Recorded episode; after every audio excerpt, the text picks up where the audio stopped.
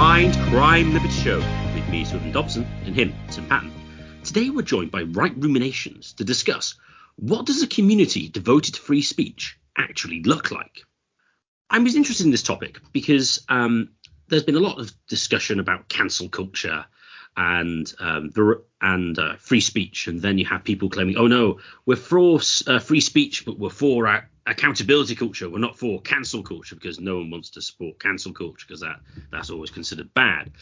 Um, and but I mean, the, the question really is, what do we mean by free speech, and why is free speech good? and how does it relate to how how you deal with other people? Um, so, I mean, some people will just hold sort of a thin view on free speech. That free speech, well, you know, you can say what you wish, but you happen to, to live in, I don't know, for instance, if you happen to live in a um, a, a, condominium or a big sort of housing development created by a, a corporation which decides that oh no you can't uh, advocate um, anarcho syndicalism and if you do you'll get booted out um, some people say well that's fine that's free speech you know it's not the government coercing you um, but then when do you get the situation where nobody will i suppose nobody will employ you and um, if you say a certain thing, then you get the question, well, is that sort of verging on? Well, I, am not trying to say that that's necessarily the same as sort of direct violent action, but that seems even if they legally believe in sort of free speech as such, they don't. It seems to be a, a formal legal uh, position rather than a uh, a more str- stronger held view that there's something about you an individual being able to speak their mind with minimal uh, legal or social repercussions. Uh, so I thought, well, who's who's a good guy to ask about this topic? It was Right Ruminations. Um, you may have come across our debate on Todd Lewis's channel, uh, Praise of Folly, a number of years ago, uh, on anarcho-capitalism, and um, made the argument that uh, anarcho-capitalism was antithetical to free speech, and that was one of his major arguments against it. Now we're going to part that for today. Uh, but j- what we want to talk about today, what is um, what is free speech and why is it valuable? So, all right, thanks for joining us. And um, so, firstly, in your view, what, what, would you consider free speech to be?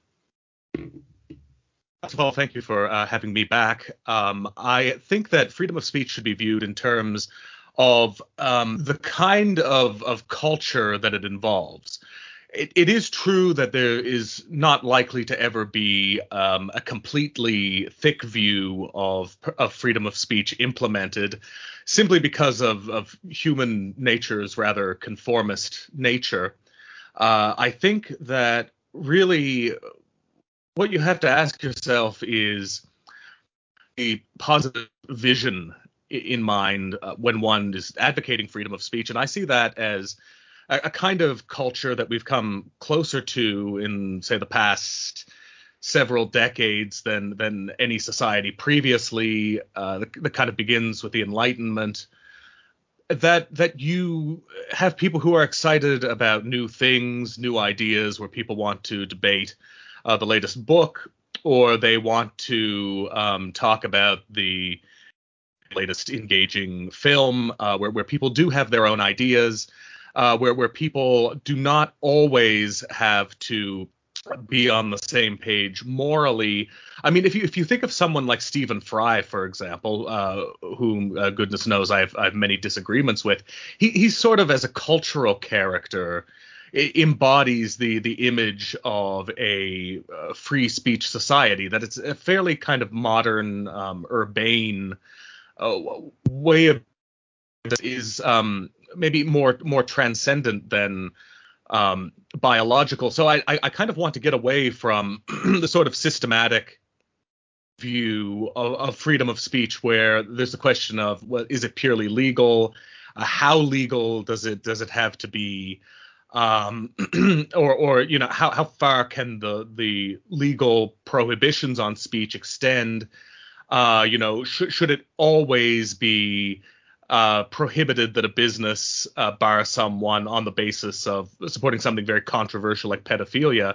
I don't I don't really think that that's feasible or possible, like just simply on the level of would it ever happen or not.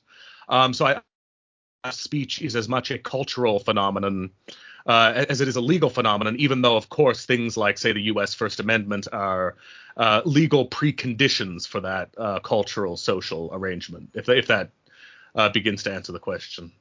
Yeah, that, that's getting there. Um, so it's it's more of an overall culture and an approach to ideas and, and things more than um, set legal or social uh, prohibitions. Um, I think that's what I interpret you as saying. Um, why do you think free speech is valuable? Why is it something that society should encourage? I, I think that that society should encourage it um, because if you look at the uh, kinds of societies that that have risen hand in glove with freedom of speech that they are the same societies in which we've seen the rise of, of capitalism of, of productivity of um, uh, various productions. I mean, just look at speech did at least begin to become freer when people even began to think of, of freedom of speech uh, in the Enlightenment. Uh, they, I mean, this is the era in which we see the rise of um, much more sophisticated art forms, uh, like uh, Bach and Handel. We see we see more refined uh, philosoph- uh, and, and, engaging philosophers like Re- Rene Descartes, David Hume.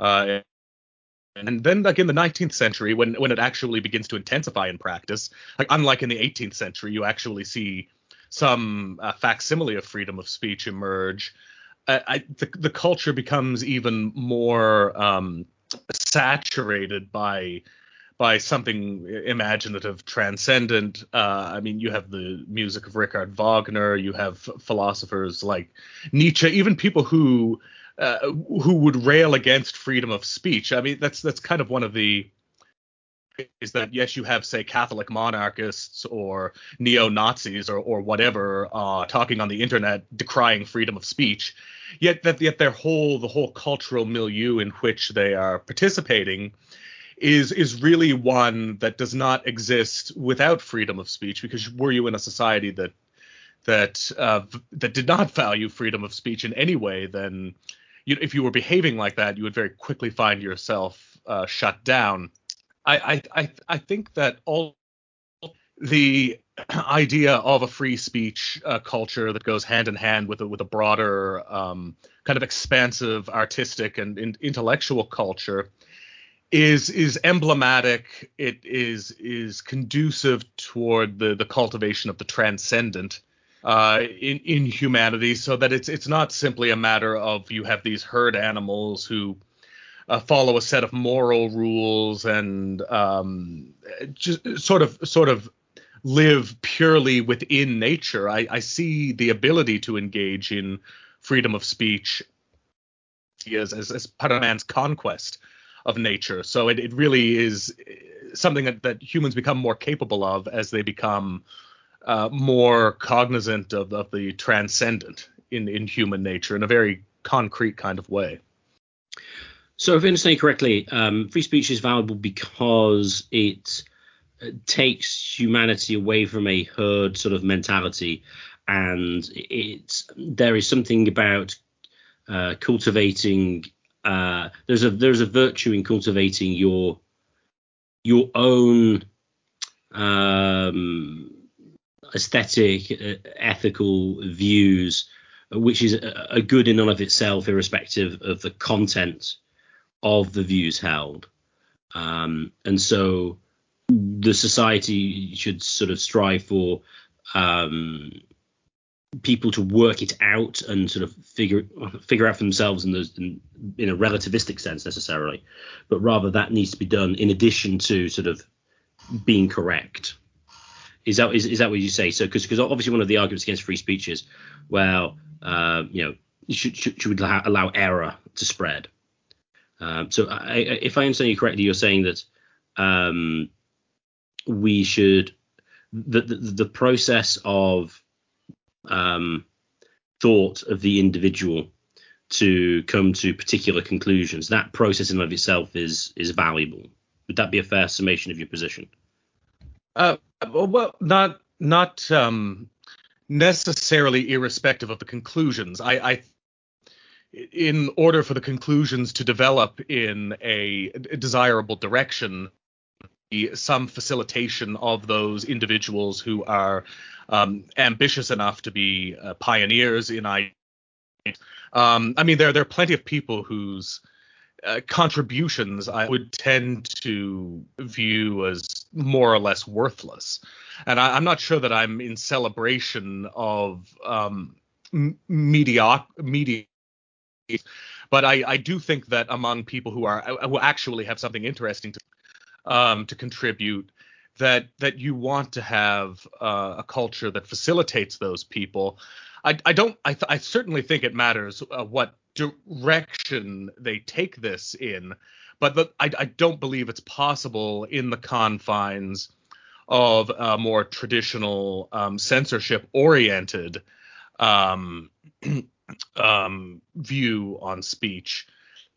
It's it's it's not irrespective. It's it's not necessarily conversation in general or or this kind of self-actualization in general that is is desirable, but rather it's the pursuit of excellence. And I think as either the lowest common denominator or the existing establishment is allowed to set the parameters, then that that's going to lead to a standard of, of mediocrity and and it's not going to allow society to develop in the way that I would like to see it develop. So it's really more about the pursuit of excellence rather than um, self-actualization. Okay, so so so is, is free speech sort of analogous to competition then? That via sort of competition and the and the sort of clash of ideas that the the best and the most excellent ones will survive. Well, it, it is um, analogous to competition. Um, not necessarily that the the best ideas will will always survive, but almost that they won't even be able to put themselves forward as competitive if if it is existing moral standards that uh, really are um, are, are going to kind of set the parameters uh, for the discussion. Um, I, it it seems to me that um that it's it's almost about competition in a more indirect sense. It's it's about the the kinds of um of people who who will have the opportunity to uh, put themselves out there to to be made known as public presence as as having a public presence um, so I, I, suppose what I'm trying to say is that it, yes, it is about competition, but not necessarily in the kind of very um, like systematic, narrow, and and technical way that that say um, J.S. Mill would have used it. Not that not that I I, I am against John Stuart Mill's um, defense of freedom of speech. I, th- I, think that much that he says is correct, but I, I do want to make it clear that it goes beyond this kind of truism or platitude of may the best idea win. It's it's about rather more than that. So in a sort of an ideal, relatively ideal uh, society devoted to sort of uh, free speech, what kind of institutions um, and what kind of sort of organizations uh, do you think would um, arise in the society, and, and and what would it sort of look like? How would it say? I mean, a good contrast maybe from for today. You know, how, how would a, a, free speech society differ from the one we currently have? Or do you think we do actually have free speech today, as a as a genuine sort of free speech society? I, I would see freedom of speech in this sense as something that we are losing. So we, I mean, we may have it compared to other societies, but at the same time, it's decline um, seems to be obvious. I would say that universities would certainly look different. Um, that if, if you look at both conservative and um, leftist universities, of course, most of them are leftist now, but even the conserv- their conservative competition, th- there is a sense in which um, the college culture, for example, is no longer um, in any way a place where people come to learn to be adults. And I, I don't I do not mean that in the Jordan Peterson sense of uh, getting jobs and, and getting married. and and this kind of very uh, it's a wonderful life template of what it is to be an adult. But I, I mean where they come to actually like talk about careers and to um, mark on the world and to to solidify, uh, develop their worldviews, uh, to to have sort of a better sense of mastery over reality. Um, whereas instead, it seems as though on, on both left and right, acad- academic environments have become um, places of almost sort of juvenile conformity. I mean, it's it's not even a sort of um, necessary pragmatic conformity, but it almost seems to be a sort of very very underdeveloped childish sort of moral conformity a sense of you know this makes me a good person. So there's, there's just no sense of nuance. There's no sense of professionalism. Um there's there's no sense of re- of really valuing the cultivation of excellence. So i think that certainly academic culture would look much more uh, robust and and really would be able to operate as a profession uh, more so than a, a kind of uh, finishing uh, daycare uh, school. Uh, I also think that um, that publishing um, would would be an that there's the written word. I mean, if you look at what reactionaries say, I mean, if, you, if you think of the um, like the dissident right, like the the more radical nationalistic elements of the dissident right, say four years ago, they they were always railing against books. I mean, they would call uh, the the fixation with learning autistic. They would say, you know, that that that people who are too interested, I don't know, in in Tesla or English history or something, are really just just not sufficiently manly that uh, that we rely too much on books and the written word and have this kind of fetish for it. And you, you you see the same kind of contempt for say great books or Western civilization uh, with the left. So I, I think that a, a kind of uh, re-enchantment with the printed word, with the idea that that books are kind of like unlikely luxury uh, of which, for which we should be uh, very grateful. Um, it plays a large part in, in what a free speech society would look like. I mean, aside from the press um, and uh, the uh, universities, the the academic world, I, I think that the arts um, in general uh, would would do well to move away from making from focusing on this kind of didactic uh, moral statements on everything, which which really has a tendency to make the arts ugly. It makes them inferior. Um, when you think of so, some of the sort of most enchanting uh, fiction, I mean, if you if you take Tolkien for example, with uh, the Lord of the Rings and his his other uh, works of fiction, I mean, one of one of the things that makes them so enjoyable is that they don't have an obvious didactic moral lesson; that they kind of are able to stand as works of excellence of of transcendence. So I, I think that the arts would certainly be a, a third beneficiary uh, of of a free speech society and something facilitated by a free speech society, in that they would be able to kind of without having to necessarily be facilitators for what, whatever the kind of latest moral standard of of the uh, you know iconoclastic frenzy is. How would so, so from what I'm getting from you, a, a lot of your focus is on um, speaking with the university that should pursue excellence, and it's just some sort of as it, like just a, a credentialized uh, organization, and it should be going for excellence in all in all manners and should really be a genuine sort of elite institution, uh, which it no longer is. Um, I think that's a broadly fair um, statement. Um, what I'm interested in with respect to free speech, however, though, is how would the Free Speech Society deal with the heretic? So a lot of the, and by heretic, I'm using a very um, broad sense to anybody who is sufficiently at odds with a particular widely held orthodoxy. Um, how, how, can you deal with them?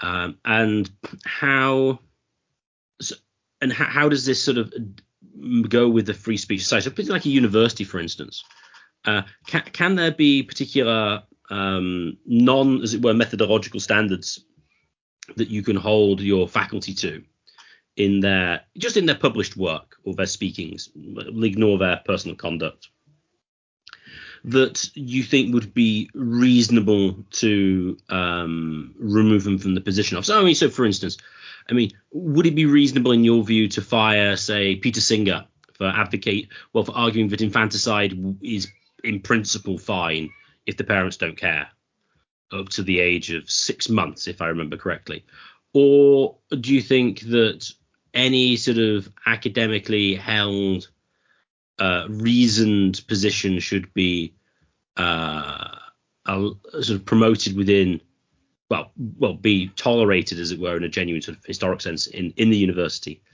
and um, and that should be able to be continued, and that should be fine, and there should be no problem for tenure or anything like that.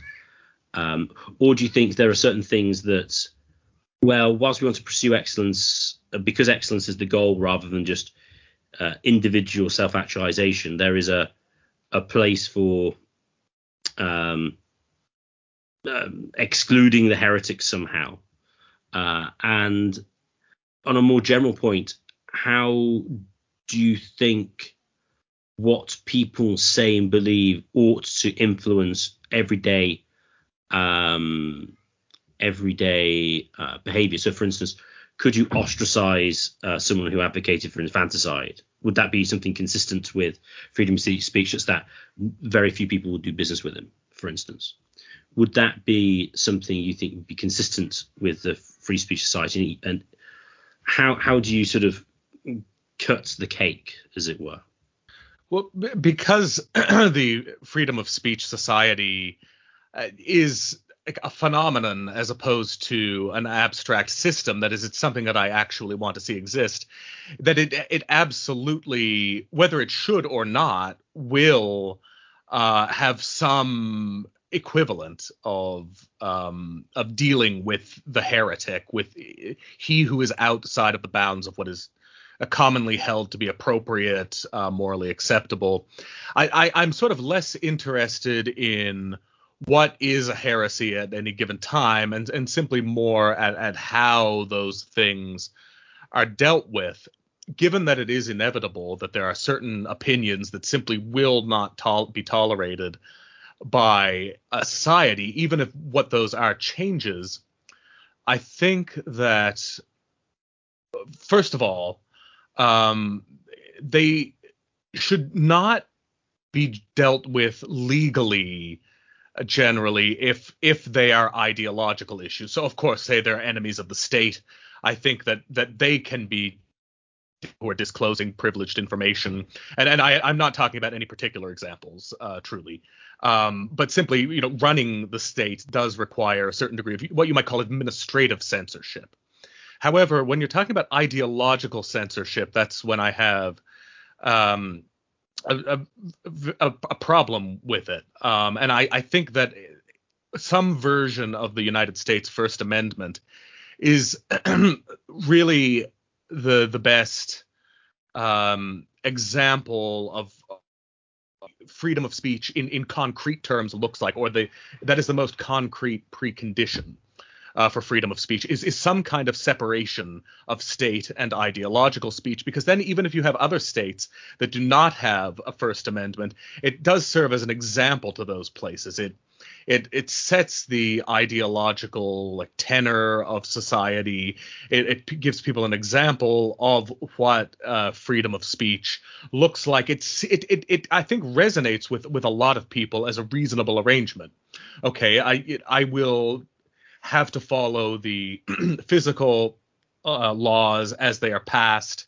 Uh, you know, there may be taxes, there may be zoning laws, there may be uh, trade laws, maybe maybe regulations on any number of things, but there is this kind of safe zone of you know. But I will what I think uh, about the given arrangement. I will be able to contribute to um, the, the formation in some small way of of what those arrangements look like. In terms of enforcement in extra legal ways, like say with a university administration, I think that that w- what is important is that uh, the the inevitable uh, reliance on ostracization uh, of um, uh, social shunning of of maybe people being in danger of being terminated. I think was your example. What what is important is that those be uh, mitigated by an underlying uh, cultural uh, d- desire for excellence over uh, moral signaling. Um, I, so a cultural issue than a legal issue, in that there needs to be an advocacy for the um, a, pr- a pursuit of, of excellence over iconoclasm. I, I, th- I think that's what's most important. Yes, it's it's inevitable that you have professional um, restrictions on on what the ideological order of a given institution is. Where that becomes a problem is is when it ceases to be a kind of reasonable uh, professional standard and becomes, I, I as I said, iconoclastic.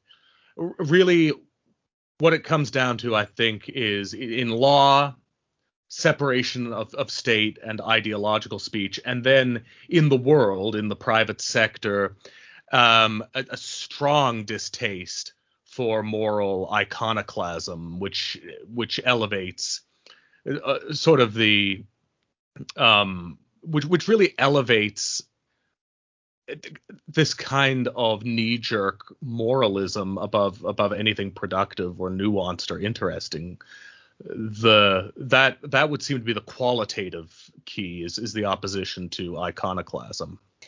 I'm going to ask you a question here. Um, i don't know the could it be that free speech is just uh, somewhat fragile insofar as uh, the general inclination is no one actually wants free speech. Uh, I mean, everyone's fine with, as the cliche goes, everyone's fine with free speech that they agree with, but no one's fine with free speech they don't agree with. Um, so one of the reasons why the, the topic I think is something like in, ANCAPs are against be against free speech. Let's go back to your debate here. And the, the, one of the reasons why I'm an anarchist is I don't think the state is neutral. Um, I actually think the state is quite mediocre here. Uh, your, your, pursuit of excellence point, I would say the state gets more in the way here. I don't think the state is like I agree with the sort of ironically I agree with the far left and the far right on these these questions here, and so far as the state isn't just some you know, bumbling like neutral judge here. So I don't know. So maybe maybe the maybe the maybe it's just a sort of particular time and place based on technology here that has just passed here. And now that now that you know Zuckerberg and the CIA and various other organizations can control the internet in some ways, it'll just die off. So maybe it's just material things that happen. It's not really a culture thing, or it could be the state, of course, that's controlling it. So my question here is like, you, you said that free speech is declining. Um, when was it? When was it good? When did we have a good free speech culture? Because people on the left and the right will point out that Lincoln, you know, basically shut down the press. Anyone who went, I think Tom DiLorenzo's book, The Real Lincoln, points out that like throughout the Civil War, you can't really send any. Would shut down Baltimore newspapers. It's the same way in Woodrow Wilson, World War One. I. I presume similar things happen in other countries. Actually, no similar things happen in other countries too. And actually, the West was probably arguably U.S. West was probably one of the freest ones, which is maybe an argument in favor of it, or it's an argument against it in a way too. We've never really had free speech. Uh, uh, uh, so, so, so, I, what you said it's been in decline. When was it good? And then what made the decline? Now, If I, if I should ask a concrete question here, I mean that that would be my concrete question because the anarchists would say we might never have had it. It might be a future thing or something like that. In absolute terms, I simply think that, say, for the past 200 years, it, became more present than it ever was in any other time in history. So it it was good only in a relative sense. I would agree with the anarcho-capitalists who uh, support a free speech culture that it is something of the future. I mean, an an analogy would be with how Ayn Rand thought about capitalism. I mean, you could you could say, yes, she thought that when capitalism was probably for about you know 200 years maybe before the new deal something like that. But ultimately something whose development ideally would be in the future. So it's it's an ideal that is only ever um, present relative to its absence in in times prior. So I, I, I would say probably the past two centuries, even now compared to what it normally is, I, th- I think that we have an advantage with respect to freedom of speech. Its decline has been, I think, sort of um, I don't know, almost a, a post millennial thing, sort of like since the um, I, I suppose the seeds of it are, are planted around the the turn of the uh, millennium. I mean, obviously there there are factors from before that that contribute to the degradation of freedom of speech, but it, it does seem to be something, say, in the last 20 years, and certainly um, the last five, six years, it, that in decline has become more tactile, tangible. that um, you are also correct that the the state is not a neutral actor that is just has ever just sort of defended I- ideas or been indifferent to public discourse. My view is only that the state is a precondition for um, for some kind of of institutional uh, neutrality. I, I, I, not to to go based on on previous discussions that I've had uh, publicly that the that power in a sense is a precondition for freedom. So it's not that the state is neutral, but the state kind of um, sort of provides the groundwork for private actors then to um to in, engage freely i mean it's al- almost like a kind of a baseline uh foundation because i think that human beings by nature I, I, are not the average human the the is is not very apt to uh, tolerate like excellence or or freedom in society. So that you do have to have the state to kind of um, create society in a sense in in the modern sense of society that is you need the state but that at the same time that that force that that power um, of that institution then can become a hindrance if if it continues to if the sort of the foundation um, be, becomes more important than the the thing that uh, the top of it, which I guess would be modern, um, sophisticated, uh, d- d- developed human existence. How would you think? I mean, this is slightly off. Um, actually, no, I'll go to this first. So, if you had a free speech, what I'm thinking is, if you had like universities in sort of a broadly more uh, free speech uh, orientated society, irrespective of whether you should ostracize these people or whatever, I, I think um, uh, well, I would imagine that you would have universities which would be uh, would almost seek out the best heretics, the best people who uh, advocate for wildly contrary contrary uh, positions, and um, encourage public debates with them. I think one of the problems with one of the many fold problems of a modern university is it's uh, rather insular and doesn't sort of it doesn't um, doesn't seem to want to encourage thought and sort of a, a development in sort of society in general. It sort of just talks to itself um, to a large extent, and um, you get the universities know, cancelling certain talk, um, cancel culture. Um, they they stop various speakers coming in under various guises. I mean that that would seem to be entirely antithetical. So I mean, I, I would imagine in my sort of idealized view, even if you were to have like a, I think it's fine for you to have like a Protestant university, and if you're not a Protestant, you you well you you, you move away from I don't know the Westminster Confession or something, you're fired, fine. But if you want to sort of like engage like a Catholic or an atheist or an Orthodox or whatever in sort of like a public discourse in the best sort of uh, and try to um, deal with the, the, most sophisticated arguments um, from the other side, I think that would uh, be at least a sign that you know free speech and excellence is sort of um, valued. Would would that be something you would generally advocate, and do you think that would be a good sign of a a society that is sort of moving in the sort of the free speech culture direction? Yes, I would.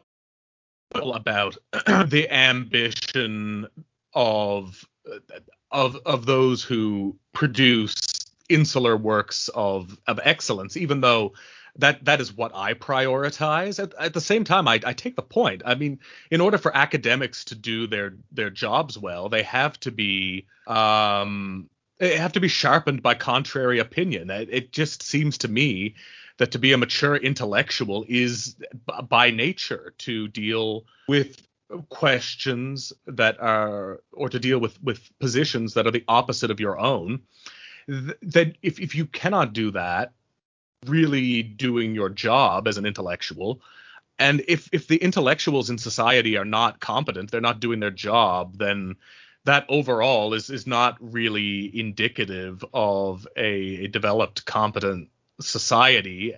And and furthermore, I, th- I think you're you're correct that it's that it's indicative of an absence of uh, a freedom of speech society as an indicator, I think that's perfectly reasonable as a kind of litmus test of is there a approximation of the free speech ideal. Yes, do do academics deal with serious uh, contrary positions? Is there genuine academic uh, competition where where where positions that that are unpopular in academia are given a fair hearing so that they can be uh, dealt with successfully or otherwise?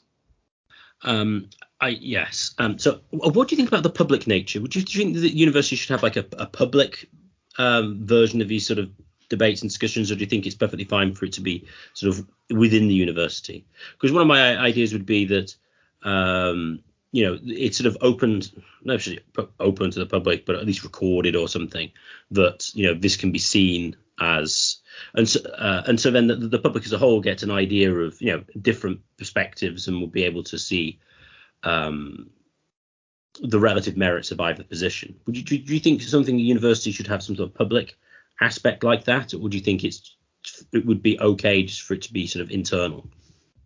I I certainly think it should have a public component. Um, I think that it's not if it is simply behind the scenes, then it becomes uh, this kind of like, intellectual masturbation where it, it just is, is, sort of done for the sake of almost the entertainment of the intellectuals. I don't really know what the, the point of that is unless you're talking about, say, indirectly influencing public policy tanks or uh, to legislators or something like that.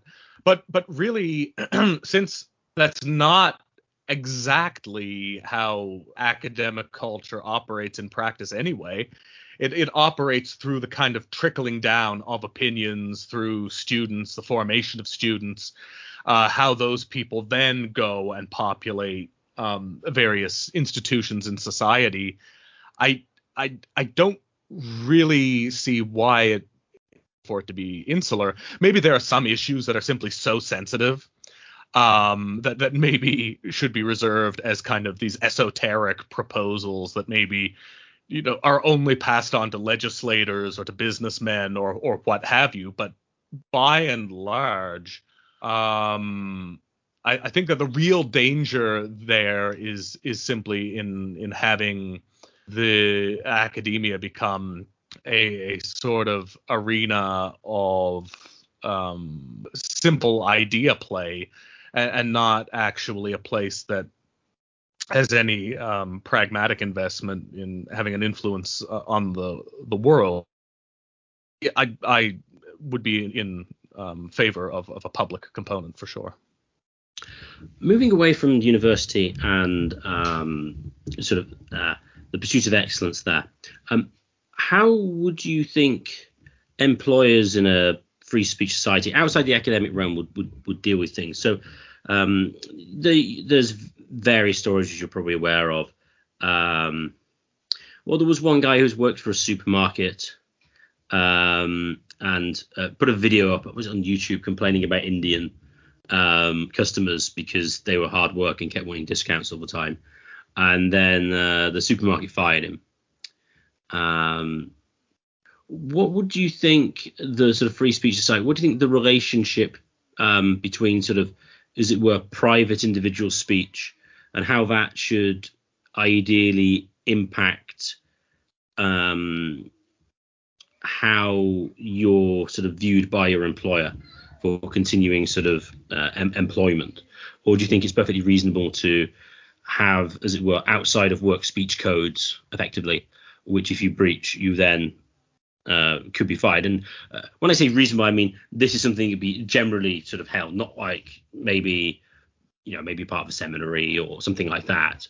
Uh, you know, you're just working in I don't know some sort of corporation dealing in I don't know selling cheese or something. Um, how do you think a, a, genuine free speech society would deal with issues like that? Uh, I think that this might be more of a qualitative uh, problem than a quantitative one. So when you're issue surely to some extent is is freedom of speech in that yes i don't really think it's uh, reasonable or sane for uh, the employer, the the company, to be breathing down the necks of say construction workers or you know, grocery store stock people. Um, but but nevertheless, I, I I'm more. I think that this problem is more the result of the the type of ideology that's in vogue right now, more so than of whether businesses should be allowed to do this or not. I think it's inevitable that there will be some kind of um, institutional enforcement just for, for PR purposes.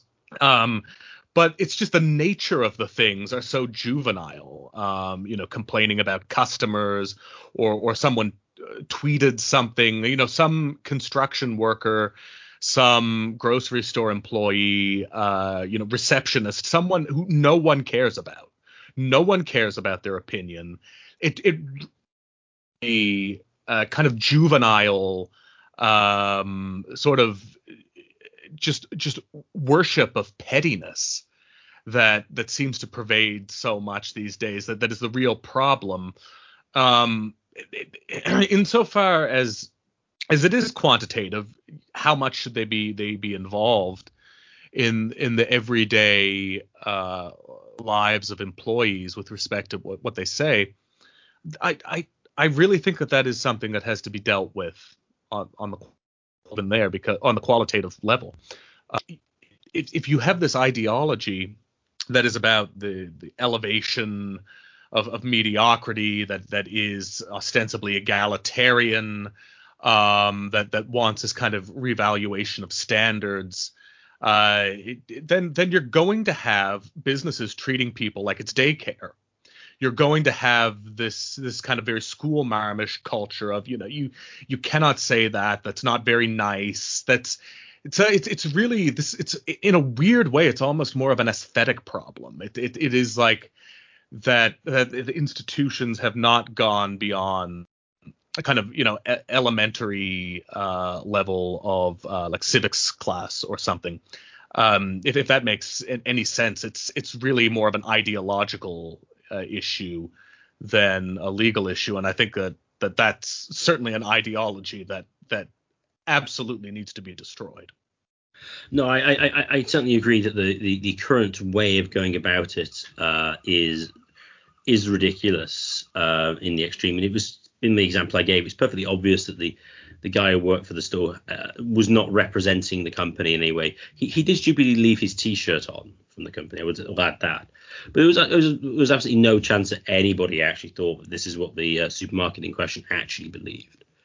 Um, so it, it's it, the issue. I think I think the way, and I don't know exactly how to circumscribe it.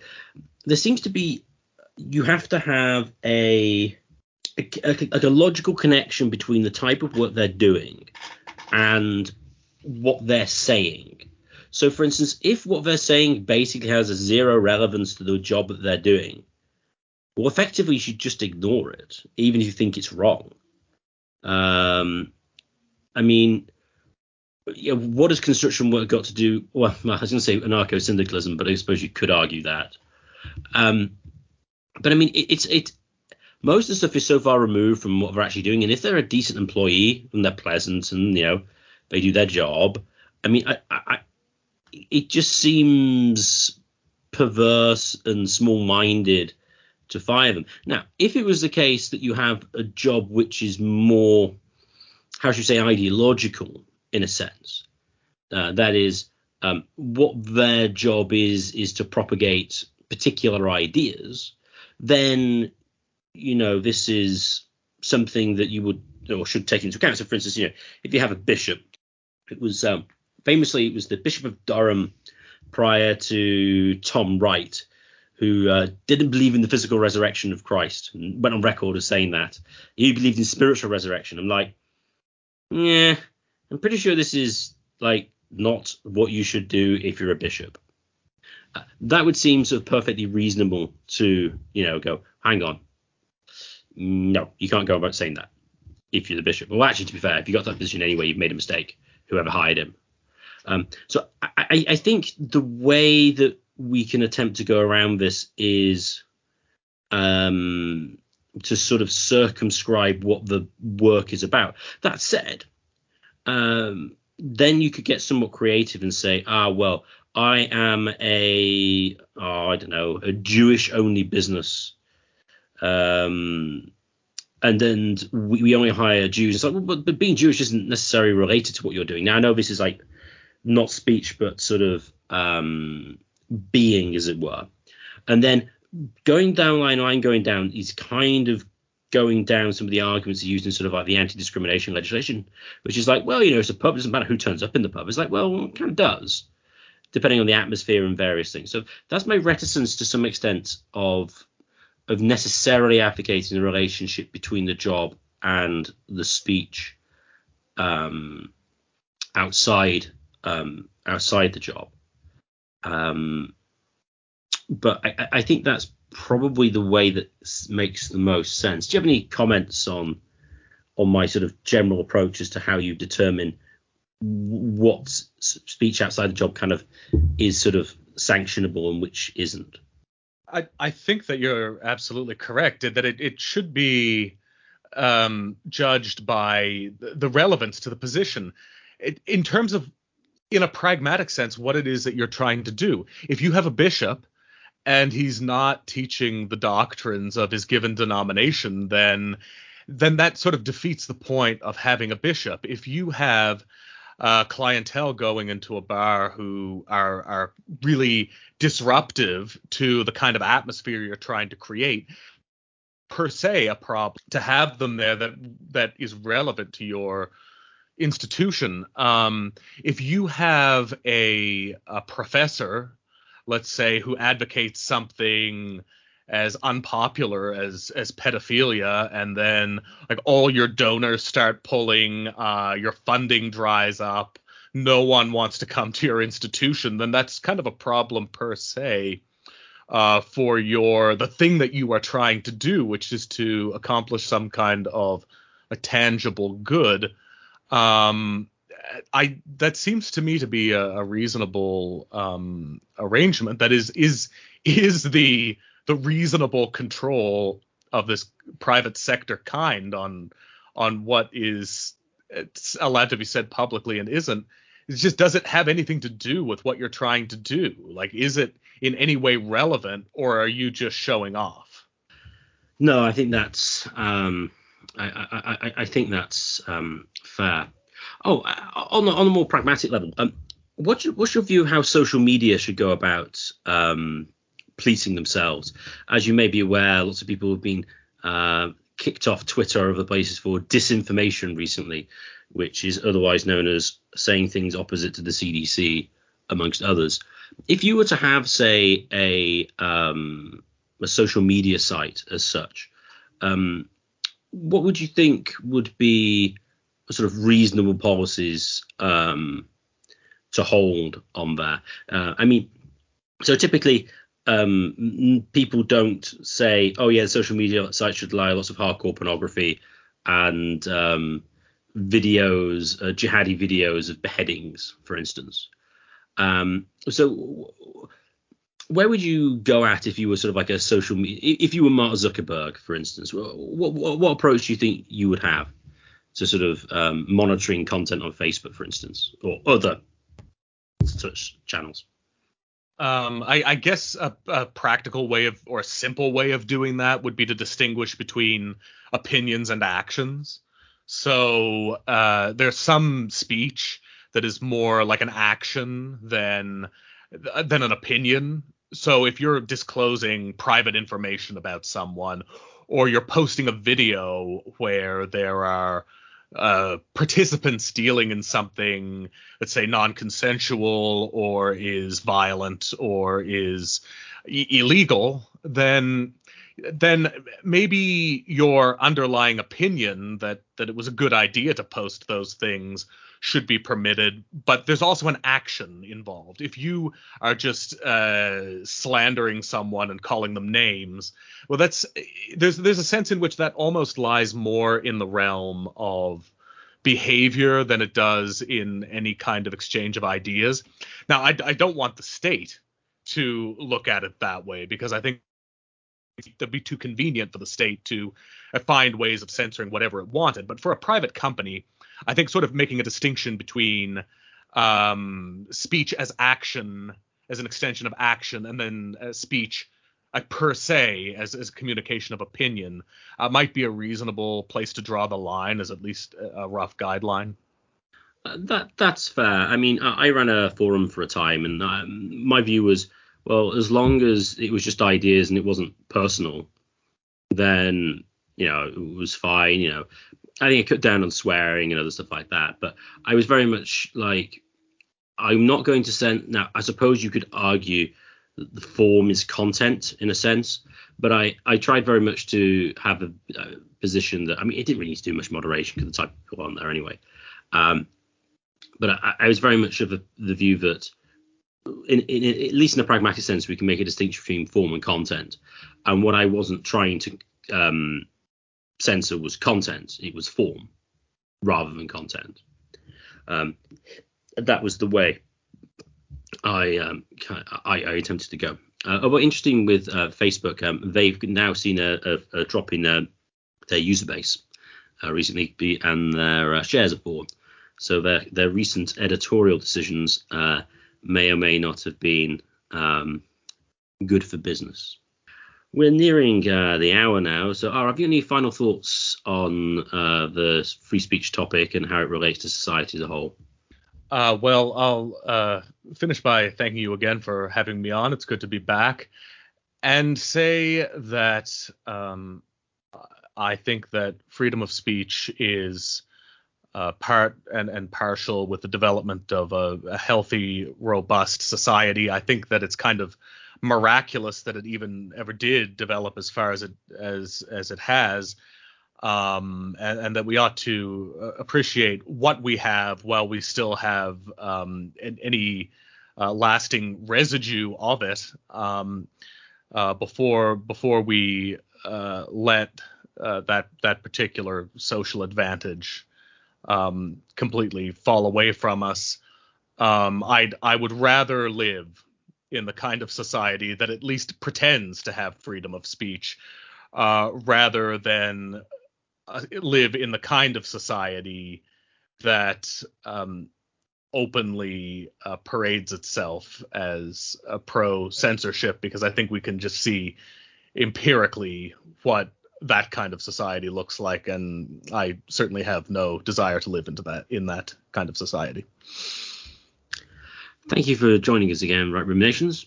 I just now would like to thank everyone for listening. If you've enjoyed this podcast, please share it with your friends and family and subscribe to us on Podbean on YouTube. The more subscribers, subscribers we get, the higher we get in the search rankings and the more people can access this material.